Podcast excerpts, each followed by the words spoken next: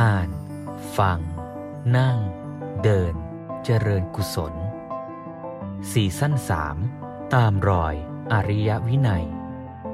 ร่วมกันศึกษาธรรมะ น้อมนำสู่การปฏิบัติในทุกขณะของชีวิต เพื่อพัฒนาภายในแห่งตนและสังคมส่วนรวมเจริญพรญาติโยม สาธุชนทุกท่านวันนี้ค่ำคืนวันอาทิตย์อีกครั้งหนึ่ง ที่เราชวนกันว่ามาฟังธรรมะ มาปฏิบัติธรรม มาเติมพลัง ให้กับใจ ให้กับชีวิต หลายท่านอาจจะทำงานทั้งอาทิตย์แล้วก็มีความเหนื่อยล้า ทั้งกายและใจ หยุดเสาร์อาทิตย์ก็ได้มาพักผ่อน เติมพลัง เติมพลังให้กับกายด้วยนะแล้วคืนวันอาทิตย์ก่อนจะเริ่มต้น การทำงานในสัปดาห์ใหม่ การมาฟังธรรมก็อาจจะช่วยเสริมเติมฉันทะ เติมพลังในใจในการที่จะได้ใช้ชีวิตทำการงานหน้าที่ต่อไป การทำงาน เป็นเรื่องที่เราสนทนา ฟังธรรมะ กันในช่วงนี้ ที่จะกลับมาเห็นคุณค่ากลับมาทบทวนดูความหมายของการทำงานที่แท้จริงนะตั้งแต่เราเรียนจบมาเราก็ทำงาน บางคนก็ทำไปจนกเกษียณหรืออาจจะทำจนหมดแรง แสดงว่าการทำงานของเรานั้นเป็นส่วนใหญ่ของเวลาในแต่ละวัน เป็นเวลาส่วนใหญ่ในแต่ละเดือน แล้วอาจจะเป็นเวลาส่วนใหญ่ในชีวิตของเราทั้งหมดด้วย ถ้าเราทำงานทั้งหมดนั้นเพียงเพื่อการหาเลี้ยงชีวิต ก็จะเห็นว่าคุณค่าของงาน ก็อาจจะสำคัญแหละนะ เพราะการหาเลี้ยงชีวิตก็ไม่ใช่เรื่องเล็กน้อยเลย เพียงแต่ว่าถ้าเราทำให้การทำงานนั้นมีคุณค่ายิ่งขึ้น ไปกว่าการหาเลี้ยงชีวิต คือการพัฒนาชีวิตด้วย และพัฒนาสังคมด้วย ชีวิตของเราทั้งหมดนั้น ก็จะเป็นการ สร้างทั้งคุณค่าและความสุข ให้กับตัวเราอย่างเต็มกำลัง สมกับโอกาสของการมีชีวิตหลวงพ่อสมเด็จชวนให้เราเห็นว่า การทำงานนั้นเป็นโอกาสในการพัฒนาชีวิต ซึ่งชีวิตของมนุษย์นั่นเองเนี่ยก็มีความจริงอยู่สองส่วน คือส่วนที่เป็นตัวชีวิตตามธรรมชาติ และตัวชีวิตในฐานะที่เป็นบุคคล อยู่ในสังคมสองเรื่องนี้เป็นเรื่องที่น่าพิจารณาให้ชัดเจน ฟังทีแรก ก็อาจจะงงงหน่อยอาตมาก็ได้ฟังเรื่องนี้แล้วก็ได้อ่านนะอย่างเช่นในหนังสือที่จัดกิจกรรมชวนอ่านชวนทำในเรื่องเกี่ยวกับเศรษฐกิจ เศรษฐศาสตร์ เช่นในสัปดาห์ก่อนหน้านู้นนะได้อ่านเรื่องเดียวกันนี้เหมือนกัน ในหนังสือเรื่องที่ว่า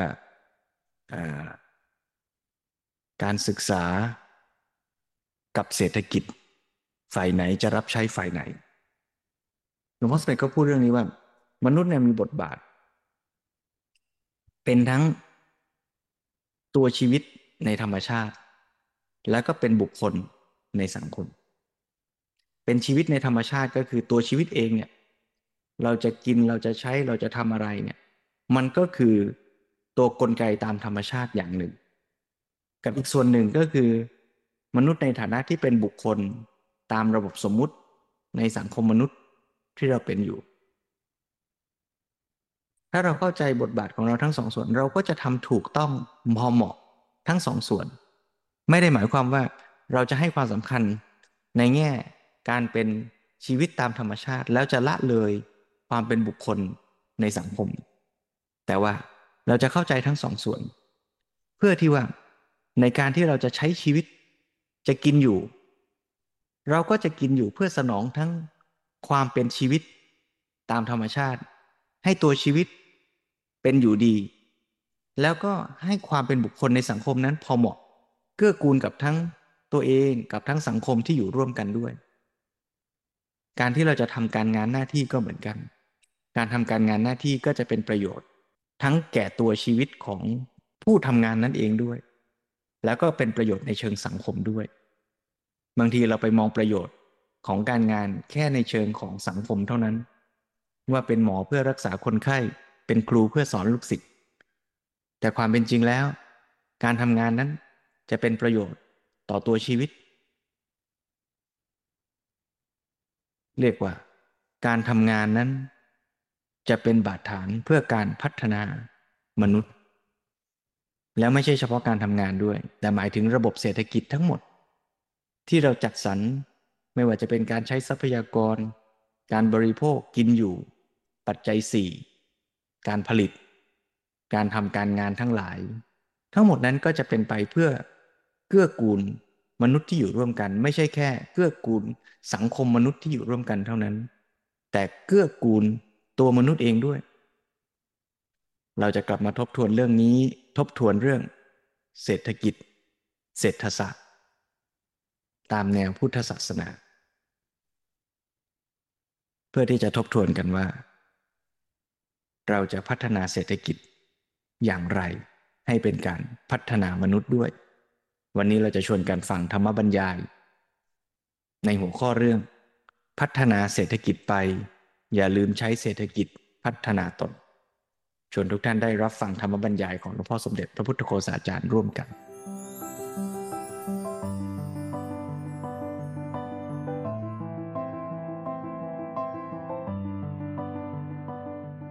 เมื่อกี้นี้เป็นส่วนหนึ่งอยู่ในสังคมเป็นบุคคล ในเวลาเดียวกันกับที่เขาเป็นบุคคลในสังคมนั้นเขาเป็นชีวิตที่เป็นส่วนของธรรมชาติ ชีวิตเขาต้องเป็นไปตามเหตุปัจจัยในธรรมชาติ ต้องกินอาหาร ต้องมีอาหารบำรุงเลี้ยง ต้องขึ้นต่อการบริหารร่างกาย ระบบขับถ่าย ระบบย่อยอาหาร ระบบหายใจอะไรต่ออะไรเนี่ยนะชีวิตของเขาต้องเกิดแก่เจ็บตายอะไรเนี่ย ชีวิตนี่เป็นไปตามกฎธรรมชาติ ก็เป็นส่วนหนึ่งของธรรมชาติ เพราะฉะนั้นมนุษย์แต่ละคนเนี่ยก็ต้องมองทีเดียวให้ได้ทั้งสองอย่าง แล้วต้องรู้ แง่สัมพันธ์ว่าอันไหนเป็นอันไหน ในแง่เป็นบุคคลเนี่ยเป็นส่วนหนึ่งของสังคม แล้วก็ในแง่ของชีวิตเป็นส่วนหนึ่งของธรรมชาติหรือเป็นธรรมชาตินั่นเองอะเป็นธรรมชาติส่วนหนึ่ง แล้วบรรจบให้ได้สองอันเนี่ยและจะไม่แปลกแยก เมื่อไม่แปลกแยกแล้วก็จะจัดการได้ถูกต้อง เราเป็นบุคคลในสังคมเนี่ย เราก็จะมองว่า เออ ฉันได้นั่นมีอันนั้นเสพบริโภคมีของอุดมสมบูรณ์มีเงินมีทองเท่าไรวัดกันในสังคมเนี่ยเออฉันรวยกว่าคุณจนกว่าอะไรแต่ไร นี่ก็เป็นบุคคลในสังคมแม้แต่จะกินอาหารเนี่ยเราก็ไปกินอาหารในฐานะบุคคลหนึ่งในสังคม ไปกินแล้วเราตอนนี้มีฐานะยังไง เราควรจะไปกินเหลาไหน หรือพัตาคารไหนนะมีสถานะอย่างไรกินให้เหมาะอย่างนี้นะ แล้วก็เป็นไปตามค่านิยมสังคมเป็นต้น เวลาเราไปกินอาหารเนี่ย เราจะกินมีเจตนาในการตัดสินใจเนี่ย ในแง่บุคคลเนี่ย เราจะมองว่า เออ เราเป็นบุคคลอะไร แล้วเราจะไปกินอาหารยังไงนะ บางทีจะไปกินอาหารอย่างนั้นอายใช่ไหมต้องไปกินอาหารอย่างนี้อะไรเนี่ยนะเออ ก็ไม่รู้แหละ ก็โก้กับคนนั้นกันแล้วกัน ตอนนี้เขานิยมกันนี้ ฉันต้องกินบ้างอะไรเงี้ยนั่นนี่นี่คือ กินอาหารในฐานะเป็นบุคคล แต่อีกด้านหนึ่งคือเราเนี่ยเป็นชีวิตอยู่ในธรรมชาติเป็นธรรมชาติส่วนหนึ่ง กินอาหารเพื่ออะไร แยกได้เลยเรื่องบุคคลไม่เกี่ยวเรื่องสังคมตัดไปนะ กินอาหารก็เพื่อมาหล่อเลี้ยงชีวิต ซ่อมแซมเสื่อมสึกหล่อให้ร่างกายมีกำลัง กินอาหารเพื่ออะไรท่านจึงให้ปฏิสังขายโยเพื่อให้ชีวิตนี้มันเป็นไปได้ มันหล่อเลี้ยงร่างกายให้มีกำลัง แล้วจะได้ไปทำกิจทำอะไร เช่นเจริญใจสิกขาอันนั้นอาหารนี่คุณจะกินเนี่ยคุณจะกินอาหารยังไงเนะี่ย ก็ต้องกินอาหารที่มันเออ มันบำรุงเลี้ยงร่างกาย ให้พอดีกินไม่มากเกินไปไม่น้อยเกินไปกินอาหารที่มีคุณภาพไม่มีโทษไม่มีพิษภัยใช่ไหมแต่ถ้ากินในฐานะบุคคลก็ต้องกินว่า เออมันโก้มันมันอร่อยไหมมันสมเกียรติสมอะไรแต่อะไรเป็นต้นนี่แหละตามค่านิยมสมัยนี้เขากินอันนั้น เราได้กินหรือเปล่า ในการกระทำเดียวกันเนี่ย บางทีเราแยกไม่เป็น ถ้าเรากินเพื่อชีวิตแท้ๆเนี่ยเราก็ทำตามความจริงของธรรมชาติ อันนี้คือความต้องการที่แท้ของมนุษย์ถูกไหมฮะถ้าชีวิตนี่เราปฏิเสธไม่ได้ มันต้องการแล้วเราต้องปฏิบัติให้ถูก ถ้าเราต้องการกินอาหารเพื่อชีวิตตามกฎธรรมชาติเนี่ยการตัดสินใจก็จะไปอย่าง แต่ท่านกินในฐานะบุคคลในสังคมเนี่ยท่านจะกินไปอีกแบบนึงและท่านควรจะกินอาหารในฐานะไหน ต้องหาสมดุลระหว่างสองอันนี้ให้เจอ แต่เอาฐานก่อน ธรรมชาติ อันที่แน่นอนต้องได้ก่อนใช่ไหมครับคือเราต้องวางลงไปเลยว่าต้องเพื่อชีวิตก่อนครับนะต้องให้ได้อันนี้ ทีนี้ในด้านสังคมนี่เราดูด้วยความรู้เท่าทันท่านเรียกว่าอยู่อย่างรู้เท่าทันสมมติ เออค่านิยมเดี๋ยวนี้เขาเป็นอย่างนั้นเราจะไปเที่ยวทิ้งเลยก็ไม่ได้ แต่ว่าเราจะหลงนะไอ้ข้อสำคัญก็คืออย่าหลงสมมติ เดี๋ยวไปโอ้ไม่ได้แล้วเขามีอย่างนี้เราต้องมีอะไรอ่าเดี๋ยวทรมานทำร้ายตัวเองทำให้ครอบครัวลำบาก หรืออะไรก็แล้วแต่นะ แม้แต่เบียดเบียนสังคม แต่ถ้าเราทำเพื่อชีวิต แล้วเรารู้เท่าทันสังคมไอ้ระดับที่หนึ่งก็เพื่อชีวิตนี้ขั้นหนึ่ง แล้วด้านสังคมนี้เราจะทำให้เหมาะ รู้เท่าทันสมมติอย่างที่ว่า แล้วอันนี้จะมาใช้เกษตรศาสตร์ได้เลยใช่ไหมท่านจะใช้ ปัจจัยสี่เครื่องนุ่งห่มอะไร ท่านจึงให้พิจารณาที่ท่านให้ปฏิสังขายโยก็เพราะอันนี้ รู้ความหมายที่แท้จริงของปัจจัยสี่แค่เนี้ยก็มาแล้วใช่ไหมกินได้ปัญญา ก็คือรู้ว่า อ๋อที่จริงชีวิตมันต้องการแค่นี้เนี่ยแล้วก็ให้มันมาโยงสัมพันธ์กับสังคมได้ อย่างว่าเรานุ่งห่มเสื้อผ้า ถ้าเรามองตัวเองในแง่บุคคล แล้วเราเลื่อนไหลไปตามค่านิยมสังคมเนี่ยบางทีเราตัดสินใจไม่ถูก เราก็จะไปมองในแง่ เออ แต่งกายเพื่อแสดงฐานะ เพื่อโก้รู้ราเพื่ออะไรอวดกันอะไรต่อะไรเนี่ยนะ แต่ที่จริงนั้นเสื้อผ้าเพื่ออะไร กันหนาวกันร้อนอะไรปิดบังร่างกาย เพื่อจะให้ การความละอาย แต่ว่าความหมายอันนี้ก็แยกแล้วก็เป็นสองด้าน คือชีวิตนั่นแหละมันโยงมาสังคม แต่ว่ามันจะมีความหมายที่เมื่อโยงแล้วมันจะพอดี ความเป็นมัชชิมาจะเกิดขึ้น ท่านลองนึกวิธีปฏิบัติต่อเสื้อผ้าแบบพุทธกับแบบสังคมที่เป็นอยู่ปัจจุบันลองแยกให้ถูก อันที่หนึ่งเราก็นุ่งห่มเสื้อผ้า เพื่อเราจะ ตัดสินใจว่าเราจะซื้อเสื้อผ้าเนี่ย เราก็ต้องได้ให้ได้ความมุ่งหมายของชีวิตก่อนใช่ไหมก็ชีวิตเราก็ต้องการเสื้อผ้าแค่ไหน การเดือดลมลิ้นไหลหนาวร้อนแดดอะไรก็ว่าไปในขั้นที่หนึ่งสองก็การความละอาย นี่เป็นเชิงสังคมการความละอาย ทีนี้ไอ้ที่การความละอายเนี่ย มันมีความหมายอันหนึ่งนะนะก็คือว่า เราควรปฏิบัติตัวอย่างไร ในเรื่องเสื้อผ้านี้ในการอยู่ร่วมสังคม เมื่อมองแล้วเรามองตามหลักที่เป็นธรรมชาติก็คือหลักที่เป็นความเป็นจริง ว่าเออมนุษย์นี่ต้องการมีชีวิตที่ดีงาม และทุกคนต้องการมีชีวิตที่ดีงาม เราอยู่ร่วมกันแล้วก็เกื้อกูลต่อกัน ให้มีจิตเมตตาอย่างที่สอนกันนะก็จึงต้องให้มีเมตตาปรารถนาดีต่อกัน ปรารถนาดีต่อกัน เออ เราก็อยู่ในสังคมนี้มนุษย์แต่ละคนนี่ต้องการสิ่งแวดล้อมที่ดี ใช่ไหมเมื่อต้องการสิ่งแวดล้อมที่ดีเราจึงได้ไปในที่ถนนก็ให้มีความสะอาดเรียบร้อย เดินทางก็สะดวกเห็นธรรมชาติ ได้มีสายลมที่บริสุทธิ์ อากาศที่ดี มีต้นไม้ที่เขียวกระจี มีดอกสวยงามมีผลไม้ที่น่ารับประทานอะไรเป็นต้นนะ ธรรมชาติสายลมแสงแดดอะไรก็แล้วแต่ลำธารน้ำดูมันก็สวยงามสบาย แล้วเมื่อเขาได้ธรรมชาติแวดล้อมสิ่งแวดล้อมที่ดีแล้ว จิตใจเขาก็จะเบิกบาน มันก็เกื้อกูลต่อชีวิตเขาทำให้เขาพัฒนาได้ดี แล้วเราล่ะ มนุษย์แต่ละคนนี่ นี่แหละสิ่งแวดล้อมสำคัญของกันและกันสำคัญบางทียิ่งกว่าพวก ด้านธรรมชาติอีกบางทียังไม่ทันได้ถึงสิ่งแวดล้อมด้านธรรมชาติและคนก่อน เพราะนั้นมนุษย์ควรจะเป็นสิ่งแวดล้อมที่ดีต่อกัน เมื่อเราปรากฏตัวแก่ผู้อื่น ก็อย่างพระเนี่ยท่านจึงสอนไงบอกว่าถ้าพระปรากฏตัวขึ้นมาก็ต้องมีอาการกิริยาที่สมณะสารูปเป็นที่ตั้งแห่งความเลื่อมใสทำให้เขาได้ภาษาท่าจิตใจผ่องใสก็นี้ก็เป็นหลักเดียวกัน มนุษย์เราเป็นสิ่งแวดล้อมของกันและกัน เราต้องการให้เพื่อนมนุษย์มีชีวิตที่พัฒนา เช่นเดียวกับเราที่เราต้องการการพัฒนา เราต้องการสิ่งแวดล้อมที่เอื้อ ต้องการสิ่งแวดล้อมที่ดี ให้จิตใจมีความเบิกบานผ่องใส เพราะฉะนั้นเราก็ควรจะแต่งตัวหรือปรากฏตัวในภาวะที่ทำให้คนอื่นเนี่ยจิตใจสบายผ่องใส นี่คือการตั้งจิตในแบบธรรมะนะอ้าวนี่แหละ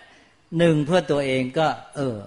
ป้องกันอันตรายอะไรประโยชน์อะไรแก่ชีวิตของตัวสองก็เกื้อกูลต่อสังคมเพื่อนมนุษย์ ถ้าท่านแต่งกายด้วยจุดมุ่งหมายอย่างนี้ จะเกิดความพอดี แต่งกายพอดี มัชชิมาปฏิปทาเกิดในการแต่งตัวเลย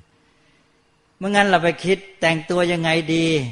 มันจะโก้ใช่ไหมมันจะแสดงฐานะ เราเหนือกับเขาอะไรเด่นหรืออะไรไปโน่นเลยออกไปอย่าง หรือมางั้นก็ บางคนก็สุดตรงไป อุ้ยเรานี่ เรื่องแต่งกายมันไม่ได้สำคัญอะไรก็ทำตัวมอมแมมซอมซ้อไปอีกใช่ไหมเลยนึกว่าไปแสดงเหมือนกับตัวเอง เราเนี่ยไม่เอาใจใส่อะไร เราไม่ได้คำนึงไม่ได้ ถือเป็นสำคัญ แต่ไม่ได้คิดว่า เราอาจจะเป็นสิ่งแวดล้อมที่ไม่เกื้อกูลต่อเพื่อนมนุษย์ ถูกไหมฮะ จริงอยู่เราเนี่ยไม่เป็นไร ฉันอยู่ยังไงก็ได้ เอายังยู่อยู่ยังไงก็ได้นี่มันไม่ใช่ดีเสมอไปนี่ใช่ไหมมันไม่รับผิดชอบ ไม่มีจิตที่หวังดีต่อเพื่อนมนุษย์ ขาดเมตตากรุณา นั้นเราก็แต่งตัวให้ดีสิ อย่างพระนี่ก็ทำไมต้องซักผ้าแล้วแต่งตัวให้เป็นปริมณฑลน่ะวินัยจะกำหนดใช่ไหมพระนี่จะนุ่งห่มต้องให้เป็นปริมณฑลให้เรียบร้อย ก็คือเพื่อประโยชน์แก่ชาวบ้าน นะรวมทั้งชุมชนสงฆ์ด้วยกัน ให้สงฆ์นี่งาม แล้วก็ปรากฏตัวญาติโยมก็จะได้จิตใจ มีปิติมีความเบิกบานผ่องใสเนี่ยอันนั้นเราก็แต่งตัวด้วยหลักการนี้ ก็จะพอดี เห็นด้วยไหมฮะเอานะ เข้าใจนะ แล้วพอดีจริงไหมเนี่ย เนี่ยหลักการพุทธศาสนาเหล่านี้ซึ่งเป็นหลักการขั้นพื้นฐานนะศีลนะครับเนี่ยแต่เราไม่เอามาใช้ในสังคมไทย เนี่ยเราเอาแค่นี้เอาหลักนี้มาใช้กับสังคมในการให้การศึกษาเด็ก ก็ได้ประโยชน์แล้วใช่ไหมตั้งแต่รับประทานอาหาร ก็กินเพื่ออะไร ปฏิสังขายโยนะแล้วก็จับวัตถุประสงค์ที่แท้ให้ได้ก่อน เป็นฐานไว้แล้วต่อจากนั้นก็ในแง่สมมติ ค่านิยมทางสังคม แล้วก็รู้เท่าทัน ปฏิบัติให้มันสม แต่ว่าไม่หลงไปตามใช่ไหมเราก็จะไม่ได้ไม่เป็นทาสของกระแสค่านิยม แล้วก็เรื่องเครื่องนุ่งห่มก็เหมือนกัน มันก็กลายเป็นดีไปหมดอะแล้วก็ที่อยู่อาศัยอะไรแต่อะไรเป็นหลักตัดสินใจแม้แต่ซื้อรถซื้อราหมดก็ต้องถามก่อนรถมีเพื่ออะไร ให้ได้ประโยชน์ที่แท้เข้ามันก่อน แล้วต่อจากนั้นก็เป็นเรื่องของการ สนองค่านิยมเป็นต้น เป็นความต้องการปรุงแต่งของมนุษย์ที่เข้าใจและปฏิบัติให้เหมาะ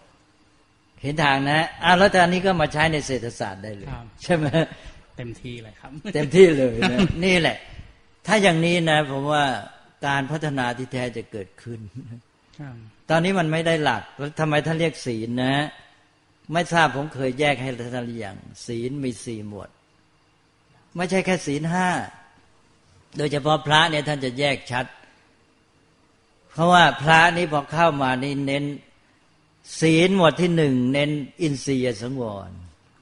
การสำรวมอินทรีย์ตาหูจมูกลิ้นกายใจ จะดูจะฟังดูฟังไม่ให้เกิดความลุ่มหลงนะแต่ว่าให้ได้ปัญญาให้ได้คติ ให้ได้สิ่งที่นำมาใช้ประโยชน์ได้ ได้ความรู้และได้ประโยชน์ใช่ไหม ต้องเอานี้ก่อนไม่ใช่ว่า เอาแค่เพลินชอบใจไปก็ไปเลยนะต้องตั้งจุด เราไปดูอันนี้มันจะได้ประโยชน์อะไรบ้างแต่ตอนนี้อาจจะต้องการให้จิตใจสงบอะไรบางครั้งก็เอาก็ยอมให้ก็ไม่ว่าอะไร แต่ว่าให้รู้จักอย่างน้อยมีปัญญาที่จะรู้วัตถุประสงค์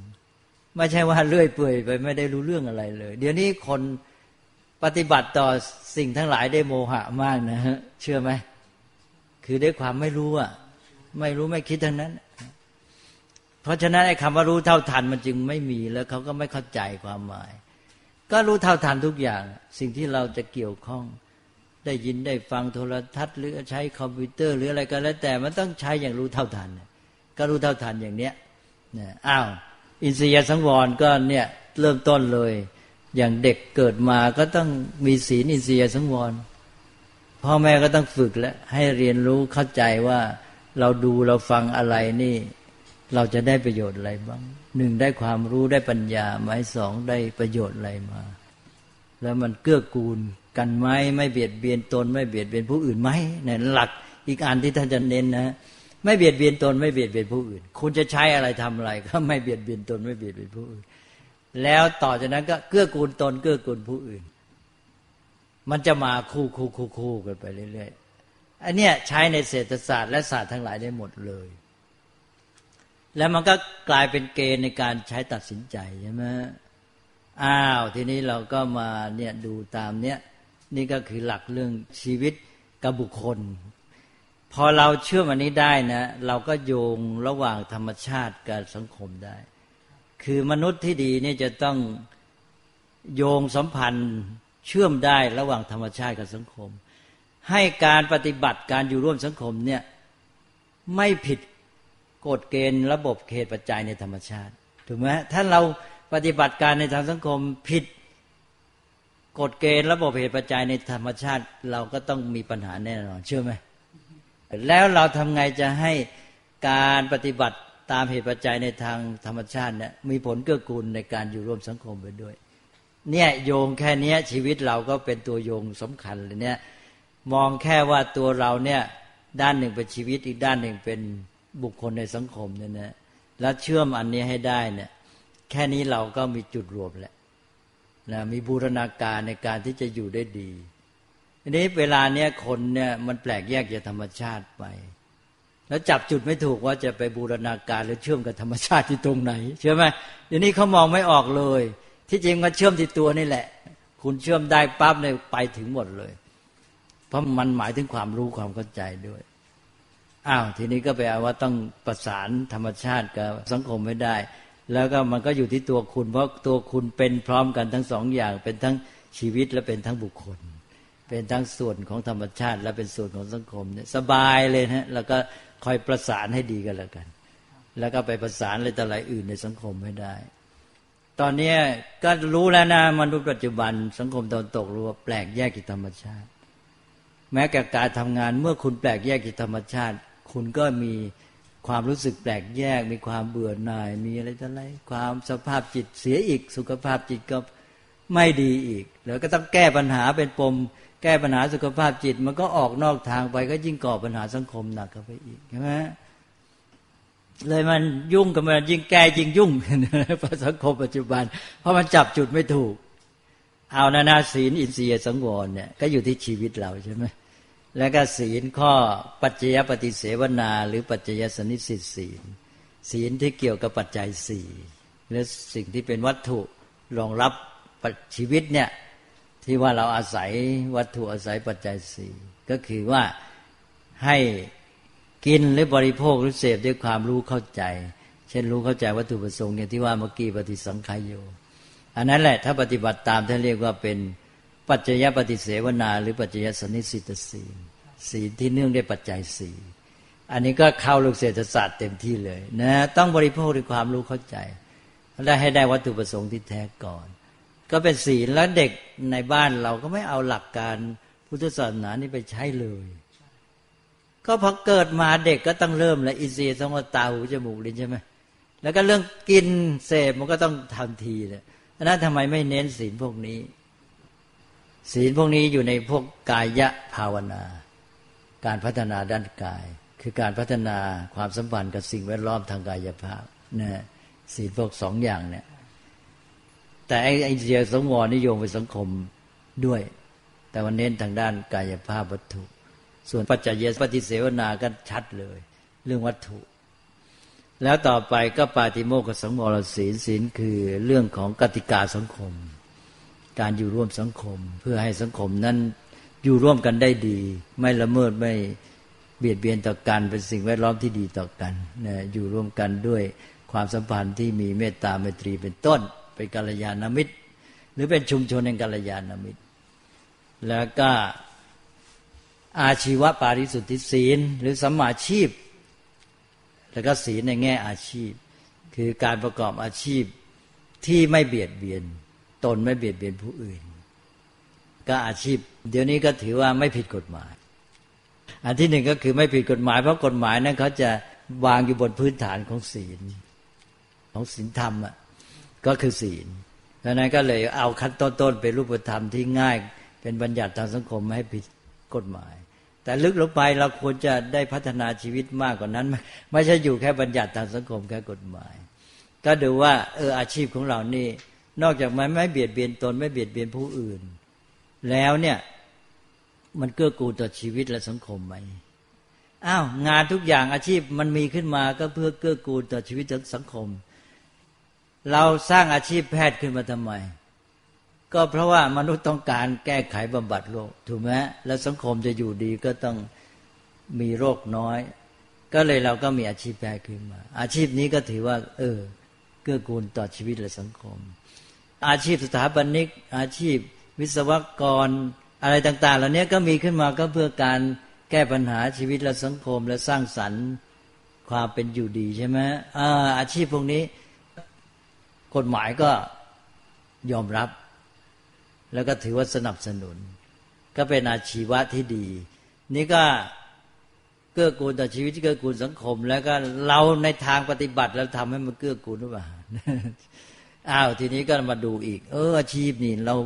มันกินเวลาชีวิตเราเป็นส่วนใหญ่เลยนะ ถึงได้เรียกอาชีวะไงใช่ไหมมันเป็นแทบจะเป็นการเป็นอยู่ของเราชีวิตของเราอยู่กับมันเนี่ย เรามีชีวิตอยู่วันหนึ่งยี่สิบสี่ชั่วโมงนี้เราไปอยู่กลางงาน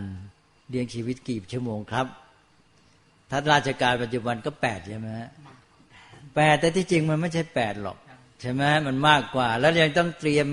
ตัวไปทำงาน ต้องไปเดินทางไปทำงานตกลงว่าไอ้ชีวิตที่อยู่กับงานเนี่ยรวมแล้วเนี่ยสิบกว่าชั่วโมง ในเราครึ่งหนึ่งเลยใช่ไหมและไอ้สิบกว่าชั่วโมงที่เหลือเนี่ยเป็นหลับซะไม่ได้ทำอะไร ตกลงว่าอาชีพการงานเนี่ยเป็นเวลาส่วนใหญ่ของชีวิต คุณจะเอาดียังไง คุณต้องพยายามเอาดีให้ได้ในอาชีพเนี่ยนักเศรษฐศาสตร์เนี่ยต้องคิดมาว่าทำไงจะให้เป็นเป็นไอตัวศาสตร์ที่จะเป็นฐานสำคัญในการพัฒนามนุษย์เลยนะ เพราะว่าแดนของอาชีพมันอยู่ในแดนของเศรษฐศาสตร์ เอาแล้วสิทีนี้แดนอาชีพมันกินเวลาส่วนใหญ่ของชีวิต เราต้องอาศัยเวลาในการพัฒนาชีวิตมนุษย์ แล้วมนุษย์ต้องการการพัฒนา แล้วถ้าเราเว้นเวลาในการประกอบอาชีพการงาน ไม่พัฒนาแล้วมนุษย์จะเหลือเวลาเท่าไหร่หมดเวลาที่พัฒนาชีวิตความเป็นมนุษย์เลยนี่ถ้าไม่เหลือเลย แล้วเวลาที่คุณจะมีความสุข ถ้าคุณทำงานได้ความทุกข์นี่คุณแย่นะครึ่งข้อนี่หยุดเลยเดี๋ยวเดี๋ยวจนกระทั่งความหมายของฝรั่งเนี่ย ต้องหาไอ้เลเชอร์ พักผ่อนหย่อนใจมาเป็นตัวชดเชย ทีนี้เราต้องทำว่าทำไงให้มีความสุขตลอดเลย ทั้งวันทั้งคืนนั้นคุณจะต้องมีอาชีวะ เป็นแดนที่จะสร้างความสุขนะคุณจะต้องมีความสุขในอาชีวะในการทำงานของคุณได้เมื่องั้นคุณจะแย่ชีวิตส่วนใหญ่ของคุณจะเป็นชีวิตแห่งความทุกข์จริงไหม เพราะฉะนั้นก็ อาหนึ่งการจะมีความสุขก็ตามสองธรรมชาติของมนุษย์ที่ต้องการการพัฒนาก็ตามเนี่ย เราก็รีบมาใช้แดนการทำงานเลี้ยงชีพเนี่ยมาเป็นแดนที่จะทำให้ชีวิตมีความสุข และเป็นแดนพัฒนาชีวิต แล้วถ้าเรา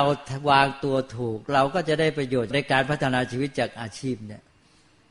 คุณทำอาชีพด้วยมีความรู้เท่าทันอันนี้ มีความตระหนักมีสติ จับอยู่แล้วก็ปฏิบัติให้ได้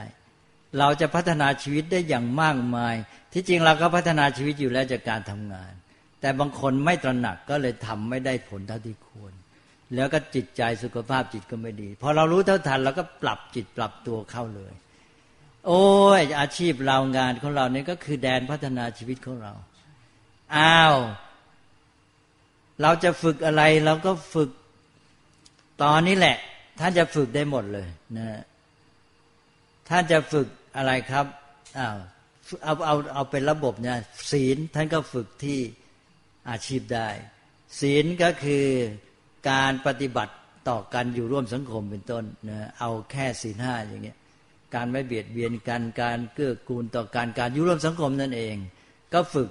กายวาจาใช่ไหมศีลกายวาจากายการปฏิบัติตัวในทางกาย การฝึกเรื่องมารยาทมารยาทก็อยู่ในเรื่องศีล การสัมพันธ์กับเพื่อนมนุษย์ ฝึกตัวในเรื่องนี้ก็อยู่ในอาชีพนี่แหละ แล้วก็ฝึกวาจาจะพูดจะจา จะพูดยังไงให้ได้ผลก็อยู่ในอาชีพนี่แหละนะฝึกไปสิยิ่งฝึกแล้วยิ่งได้ผลดีเลยเนี่ยเอาอาชีพเป็นแดนฝึกตัวเอง ด้วยความตระหนักรู้นี่จะได้ผลดีมากเมื่องั้นเราสักแต่ว่าทำอาชีพแล้วอาชีพก็เลยไม่ได้ผลเท่าที่ควร เราทำอาชีพเราก็ได้ฝึกกาย ฝึกมารยาทเป็นต้น ฝึกความสัมพันธ์กับเพื่อนมนุษย์ การเดินการเดินการอะไรแต่อะไรทุกอย่างนะการพูดการจาการสัมพันธ์ การพูดยังไงจะพูดให้ได้ผลดีเลยนะนะพูดแล้วเขารักหรือพูดแล้วก็เขาเชื่อฟังหรืออะไรตาฝึกไปเถอะฝึกฝึกศีล แล้วฝึกความสัมพันธ์กับสิ่งแวดล้อมทางกายภาพอีกใช่ไหม เรื่องตาดูฟังอินทรีย์สังวรเรื่องการกินการบริโภคก็อยู่ในเวลาทำงานหมด แล้วก็ไปกินกับเพื่อนร่วมงานบ้างหรืออะไรกันแล้วแต่จัดสรรให้มันดี ก็ศีลต่างๆก็อยู่ในแดนอาชีพ แล้วก็ท้องต่อจากศีลก็ไปจิต จิตหรือด้านสมาธิก็คือด้านจิต ด้านจิตเนี่ยจะได้ฝึกเยอะเลยในอาชีพนะอ้าวเรามีเจตนาตั้งใจดีไหมในการทำงาน นะเออ เราต้องตั้งใจทำงานให้ได้ผลดี เราต้องรักงาน แล้วก็ต้อง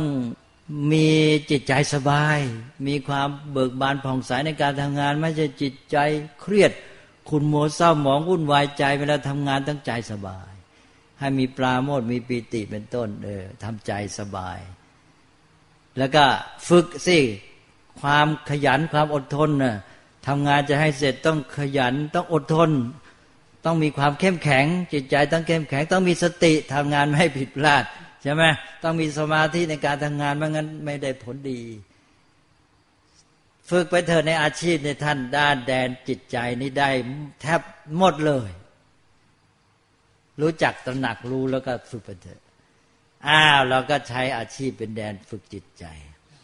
ได้หมด ทั้งด้านอะไรคุณภาพจิตคุณธรรม การมีเมตตา ความเอื้อเฟื้อเผื่อแผ่กับผู้อื่นเลยแต่ไรความตั้งใจดี มีศรัทธาในหลักการที่ดีในการทำความดีอะไรพวกนี้นะแล้วก็มีความเคารพมีความเอื้อเฟื้อให้เกียรติผู้อื่นแล้วก็แล้วแต่แล้วก็มีสมรรถภาพ มีความเข้มแข็ง มีวินัย มีความรับผิดชอบ มีความอดทน มีความตั้งใจจริง มีใจสงบ ตั้งมั่นมีสติอะไรเนี่ย ฝึกไปเถอะได้หมด ได้สมรรถภาพจิต แล้วได้สุขภาพจิตจิตใจสบายล่าเริงปลอดโปร่งผ่องใสอ้าวทำงานไปให้ได้ แล้วก็ตรวจสอบตัวเองได้ครบไหมตามนี้ถ้าไม่ได้ก็พยายามฝึกให้ได้นะและอาชีพก็กลายเป็นแดนฝึกตนอย่างดีนะเวลาผ่านไปแต่ละวันกว่าจะได้เงินเดือนนี่ อีกด้านหนึ่งเราได้มากกว่าอย่านึกว่าเงินเดือนนั้นแสนประเสริฐ บางทีเราเนี่ยจากการที่ฝึกพัฒนาชีวิตในอาชีพ เราได้สิ่งที่ประเสริฐของชีวิตนี่มากกว่าเงินเดือนอีกนะเงินเดือนก็กลายเป็นผลพลอยได้พุ่งมานะอ่าแล้วก็แดนที่สามปัญญา อันนี้เราได้ทางนั้นเลยใช่ไหม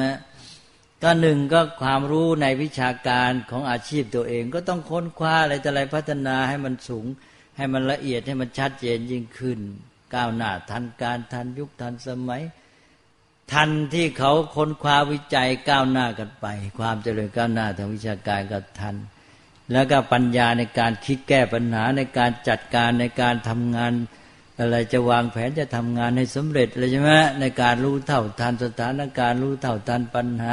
ในการรู้สภาพสังคม สถานการณ์สิ่งแวดล้อมอะไรจะวางแผนยังไง ต้องรู้หมดเลย ตอนนี้ก็ฝึกปัญญาเต็มที่เลย ฉะนั้นอาชีวะเนี่ยที่จริงมันเป็นแดนฝึกอยู่แล้ว แต่ว่าคนมักจะไม่รู้ตัว และไม่ตระหนักก็ทำให้ฝืนใจบ้างแล้วก็ไม่ได้ตั้งใจหรือวางใจไม่ถูกพอวางใจถูกแล้วทีนี้จะได้อย่างเดียวนะได้หมดชีวิตก็บูรณาการแล้วทีเนี้ยครบไม่เป็นแยกส่วนแล้วนะเนี่ยศาสตร์ทุกศาสตร์มาในนี้หมดเลย เชื่อไหมเศรษฐศาสตร์ก็มาอะไรแต่อะไรศาสตร์ก็มา พวกเรียนสาธารณสุขเรียนอะไรอะไรมันอยู่ในนี้หมดแหละ ได้ทีเดียวเลยเนี่ยก็ชีวิตก็เป็นองค์รวม แล้วในเวลานั้นแล้วท่านบริหารไปทั้งท่านโยงได้หมดเลย ระหว่างด้านชีวิตกับด้านบุคคล ความเป็นชีวิตความเป็นบุคคลก็มารวมอยู่ที่ตัวเราที่ประสาน แล้วเราได้ทั้งสองด้านแล้วสองอันนี้ก็โยงกันไปโยงกันมาเกื้อกูลหนุนกันไปหนุนกันมาเนี่ยนะ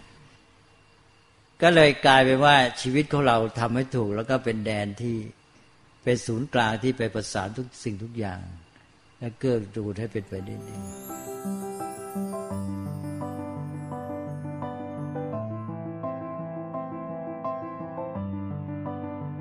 หลวงพ่อสมเด็จ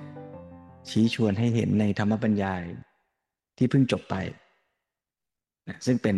ช่วงตอนหนึ่ง ของธรรมบรรยายเรื่องพัฒนาเศรษฐกิจไป อย่าลืมใช้เศรษฐกิจพัฒนาตนหลวงพ่อสมเด็จชี้ชวนให้เห็นว่าเราต้องใช้เศรษฐกิจในการพัฒนาตนนะเศรษฐกิจก็หมายความถึงการทั้งการผลิตการบริโภคนะที่จะมาพัฒนาชีวิตเราหลวงพ่อสมเด็จยกตัวอย่างว่าการทำงานนั้นพัฒนาได้ทั้งด้านพฤติกรรมจิตใจ แล้วก็ปัญญาทำให้เราเป็นคนที่มีความสามารถมีคุณธรรม มีชีวิตที่ดีงาม มีกิเลสลดลง มีความเห็นแก่ตัวลดลง แล้วก็ทำเพื่อผู้อื่น ได้มากขึ้น นี่คือสาระที่อยู่ในการทำงานเลยทีเดียว เราจะลองฝึกกันว่าเราจะสร้างคุณสมบัติอย่างเนี้ยให้เกิดมีขึ้น ในการใช้ชีวิตของเราในการทำงานของเราได้อย่างไร ลองชวนกลับมาทบทวนว่าในเรื่องพฤติกรรม เรื่องศีล ที่เรา ไปทำงานแต่ละวันเนี้ยเราจะสร้างความมีศีล ความมีวินัย ให้เกิดมีขึ้นได้ยังไงอาตมาเคยไปสอนนักศึกษาเรื่องวินัย ก็เชื่อมโยงไปจนถึงเรื่องของว่า วินัยในการใช้ชีวิตเราเอง การบริหารเวลา การที่เราจะควบคุมเวลา ไม่ได้หมายความว่าเราจะไม่แก่ เราจะไม่ให้เวลามันเคลื่อนไป แต่ว่าเราจะควบคุมใจของเรา ให้ใช้เวลาได้เหมาะสมควรจะทำอะไรในเวลาไหน มีทั้งการบริหารวางแผนที่ใช้ปัญญา แล้วต้องมีความสามารถในการควบคุมตนเอง ให้ทำตามแผนที่วางไว้ เนี่ยถ้าเรารู้จักฝึกอย่างนี้ชีวิตก็เป็นการพัฒนาไปในตัว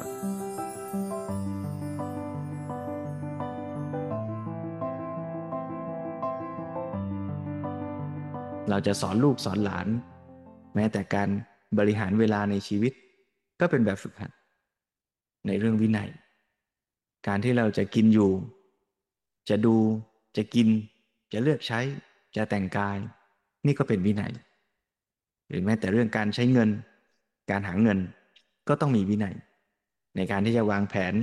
วางแผนชีวิต วางแผนการออม วางแผนการลงทุน แล้วก็ควบคุมการใช้จ่ายของตัวเองให้เหมาะสม นี่ก็เป็นเรื่องวินัยหรือแม้แต่สัมพันธภาพกับผู้คน การที่เราจะอยู่กับคนรอบข้างทำงานด้วยกัน ในเวลาไหนควรพูดอะไร พูดอย่างไร นี่ก็เป็นท่าที พฤติกรรม กายวาจาที่เราจะมีต่อกัน อย่างเรื่องวาจานี้ อย่าไปเข้าใจผิดว่าพระพุทธเจ้าหรือพุทธศาสนาสอนแค่ว่าไม่โกหกกัน ก็ใช้ได้แล้ว ก็ดีแล้ว จริงอยู่ดีดีกว่าโกหก ไม่โกหกนั้นดี แต่ว่าดีได้มากกว่านั้น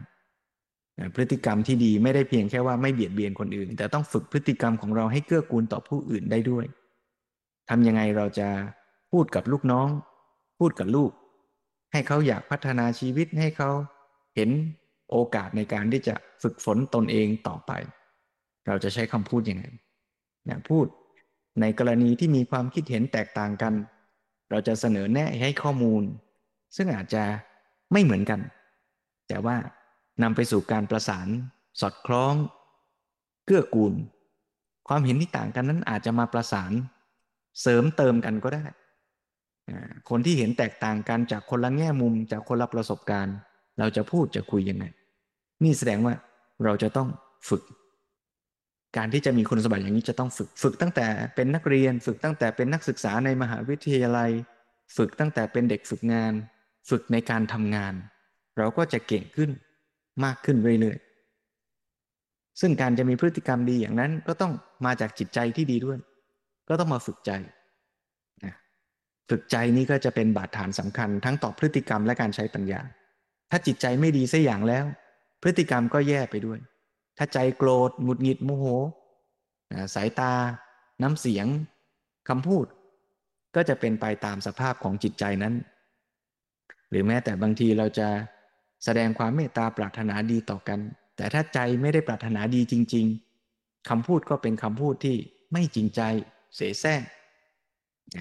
เพราะฉะนั้นใจก็เป็นจุดเริ่มต้นที่สำคัญ ถ้าเรามีใจที่ดี ทั้งต่อตัวเราต่อผู้คนรอบข้างก็จะเป็นบาดฐานที่สำคัญ แล้วจิตใจก็เป็นบาดฐานต่อปัญญาด้วย บางทีมีความรู้ความสามารถแต่จิตใจไม่ดีปัญญาก็มาทำงานไม่ได้ มีความรู้ดีแต่โกรธเข้ามา เมื่อความโกรธเกิดขึ้น ก็ปิดบังให้ไม่สามารถใช้ปัญญาได้เต็มที่ เมื่อความ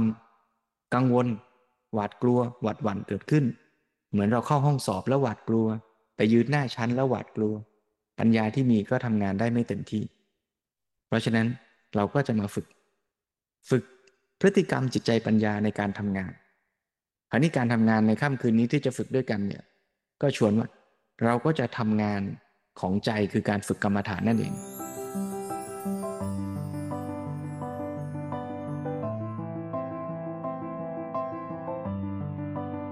ฝึกกรรมฐานด้วยการที่มีสติอยู่กับการทำสิ่งต่างๆ แล้วให้การกระทำนั้นเนี่ยเป็นการฝึกทั้งพฤติกรรมจิตใจและปัญญา เราจะนั่งสมาธิก็ได้ ในขณะที่นั่งสมาธิ พฤติกรรมก็อยู่ในความสำรวม งดเว้นจากการที่จะพูด งดเว้นจากการที่จะกระทำในสิ่งที่เบียดเบียน ตั้งเจตนาเช่นนั้น แล้วก็อยู่ในอาการที่สำรวม มีสติกำหนดรู้ อาการที่ปรากฏหรืออารมณ์กรรมฐานที่เราตั้งใจจะฝึก นี่ก็เป็นการฝึกจิตใจ และปัญญาก็เกิดจากการที่เราสังเกตเห็นตามเป็นจริง หรือถ้าใครจะเดินจงกรม จะแปลงฟัน จะขยับตัวทำอะไรอะไร ก็ทำอย่างมีสติจเจริญไตรสิกขาได้ในทุกๆ อิริยาบถเริ่มฝึกจากอิริยาบถง่าย ๆ ที่เราอยู่กับตัวเราเองในค่ำคืนนี้ แล้วก็จะเป็นบาดฐานให้เราใช้ทักษะเดียวกันนี้ แบบฝึกหัดเดียวกันนี้ ในการทำงานในวันพรุ่งนี้และวันอื่นๆ ต่อไปด้วย ชวนทุกท่านใช้เวลาจากนี้ ในการที่จะได้ฝึกเจริญไตรสิกขา พัฒนาศีลสมาธิปัญญาร่วมกัน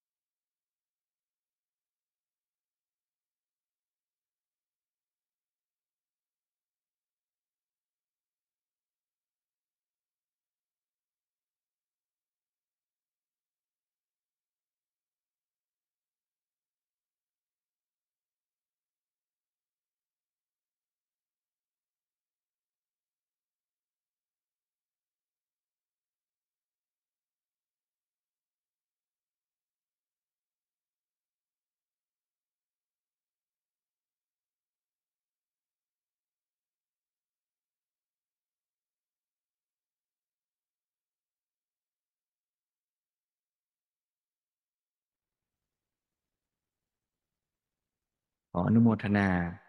ญาติโยมสาธุชนทุกท่านให้ได้รักษาจิตใจที่ดีงาม ใจที่มีสติ